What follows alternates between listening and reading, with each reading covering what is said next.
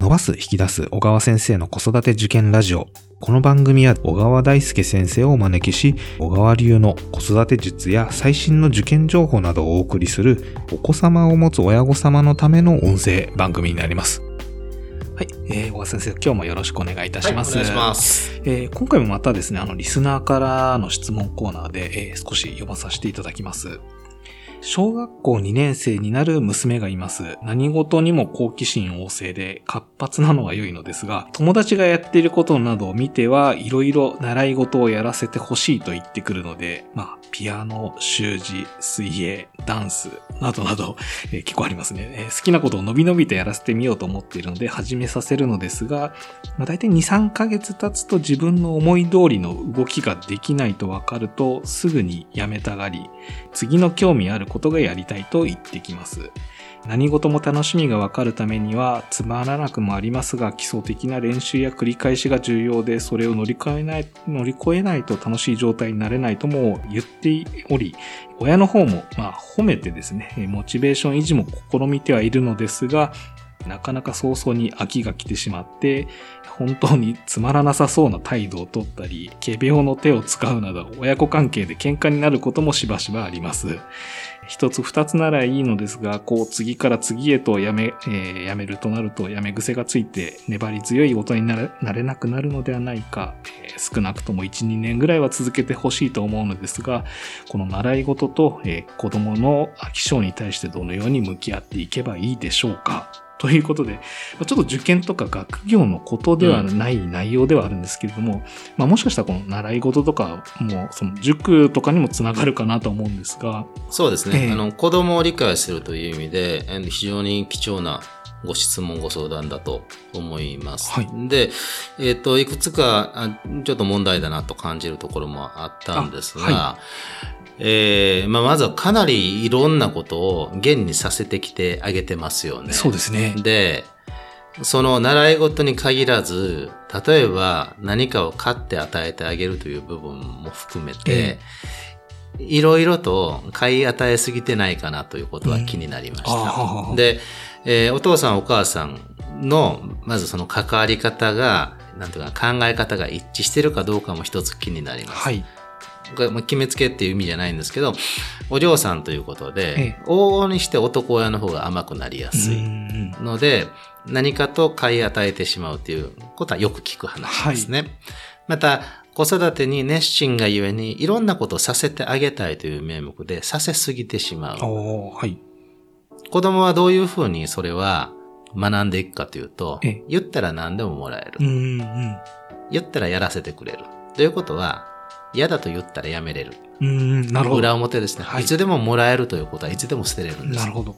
たくさんのものに溢れてる子大人、ものを大事にしないですよね。え変わりがあるから。えはい。で、ちょっとまあそういう意味で、この幼少期からのこのお嬢さんね、どういうふうに親御さん接してきたか、大事にしてきたか。自分たちの思いと違って子供にあちこちついばんで飽きたら捨ててもいいっていうことをうっかりと教えてしまってることが何かないか。では点検された方がいいです。はい。そんなつもりじゃなくてもなってるかもしれない。ええあと、次にお嬢さんは、興味があるんではなくて、お友達がやれている状態を見て、自分もそうなっていたいって思ってるだけじゃないかなっていうのは気になります。ああ、そうですね。ピアノを弾けている子を見て、弾けてる自分が好きっ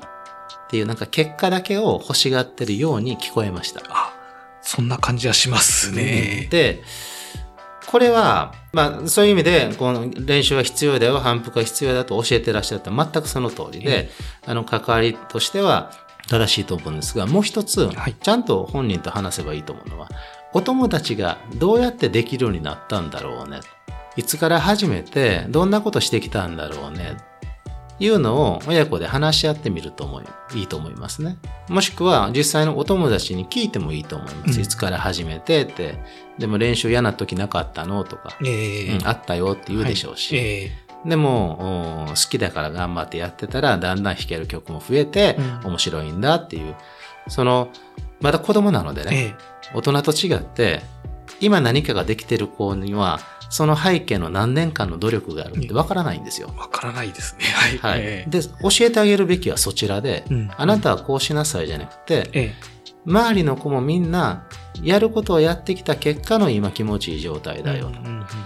そこは学ばせてあげた方がいいでしょうね。ちょっとその、うーん、ちょっとやっぱりね、あの、いろいろと、こう、目移りしてきた習い事の数が随分多いので、はい。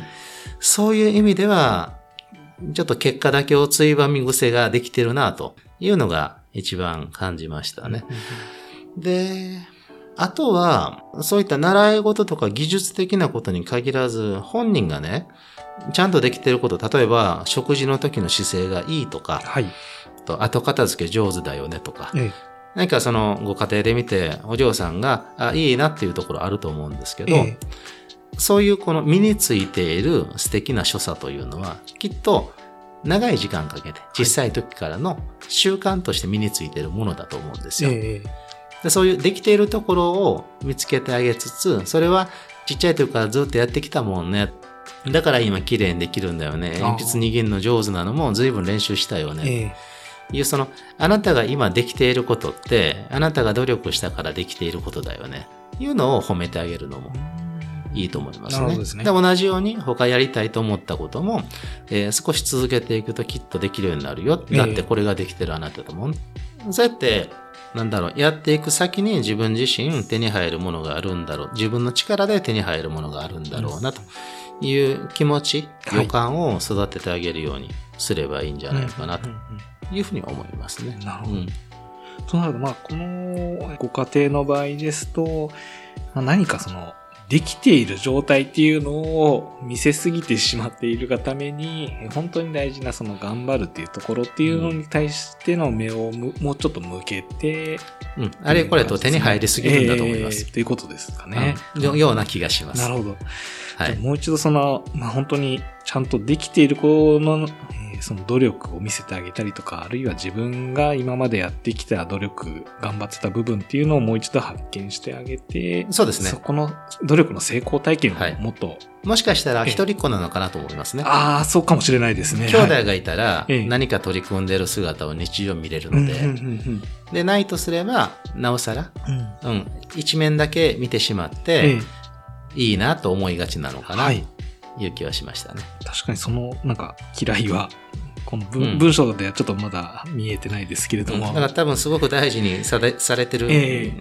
結果かな。感じはありますね。はい。という気がしました。わかりました。はい、ありがとうございます。ありがとうございます。ええ、まあ、ということで、まあ、今回はリスナーからの、まあ、お悩み、習い事と飽き性に対する考え方や対処についてといった内容で、ええ、お送りいたしました。はい。はい。えー小川先生の子育て受験ラジオでは子育てや中学受験を中心とした勉強に関することについて取り上げてほしいテーマや今まさに悩まれている疑問など募集しております。えー番組の説明欄にある問い合わせからお気軽にご投稿いただければと思います。小川先生今日もありがとうございました。ありがとうございました。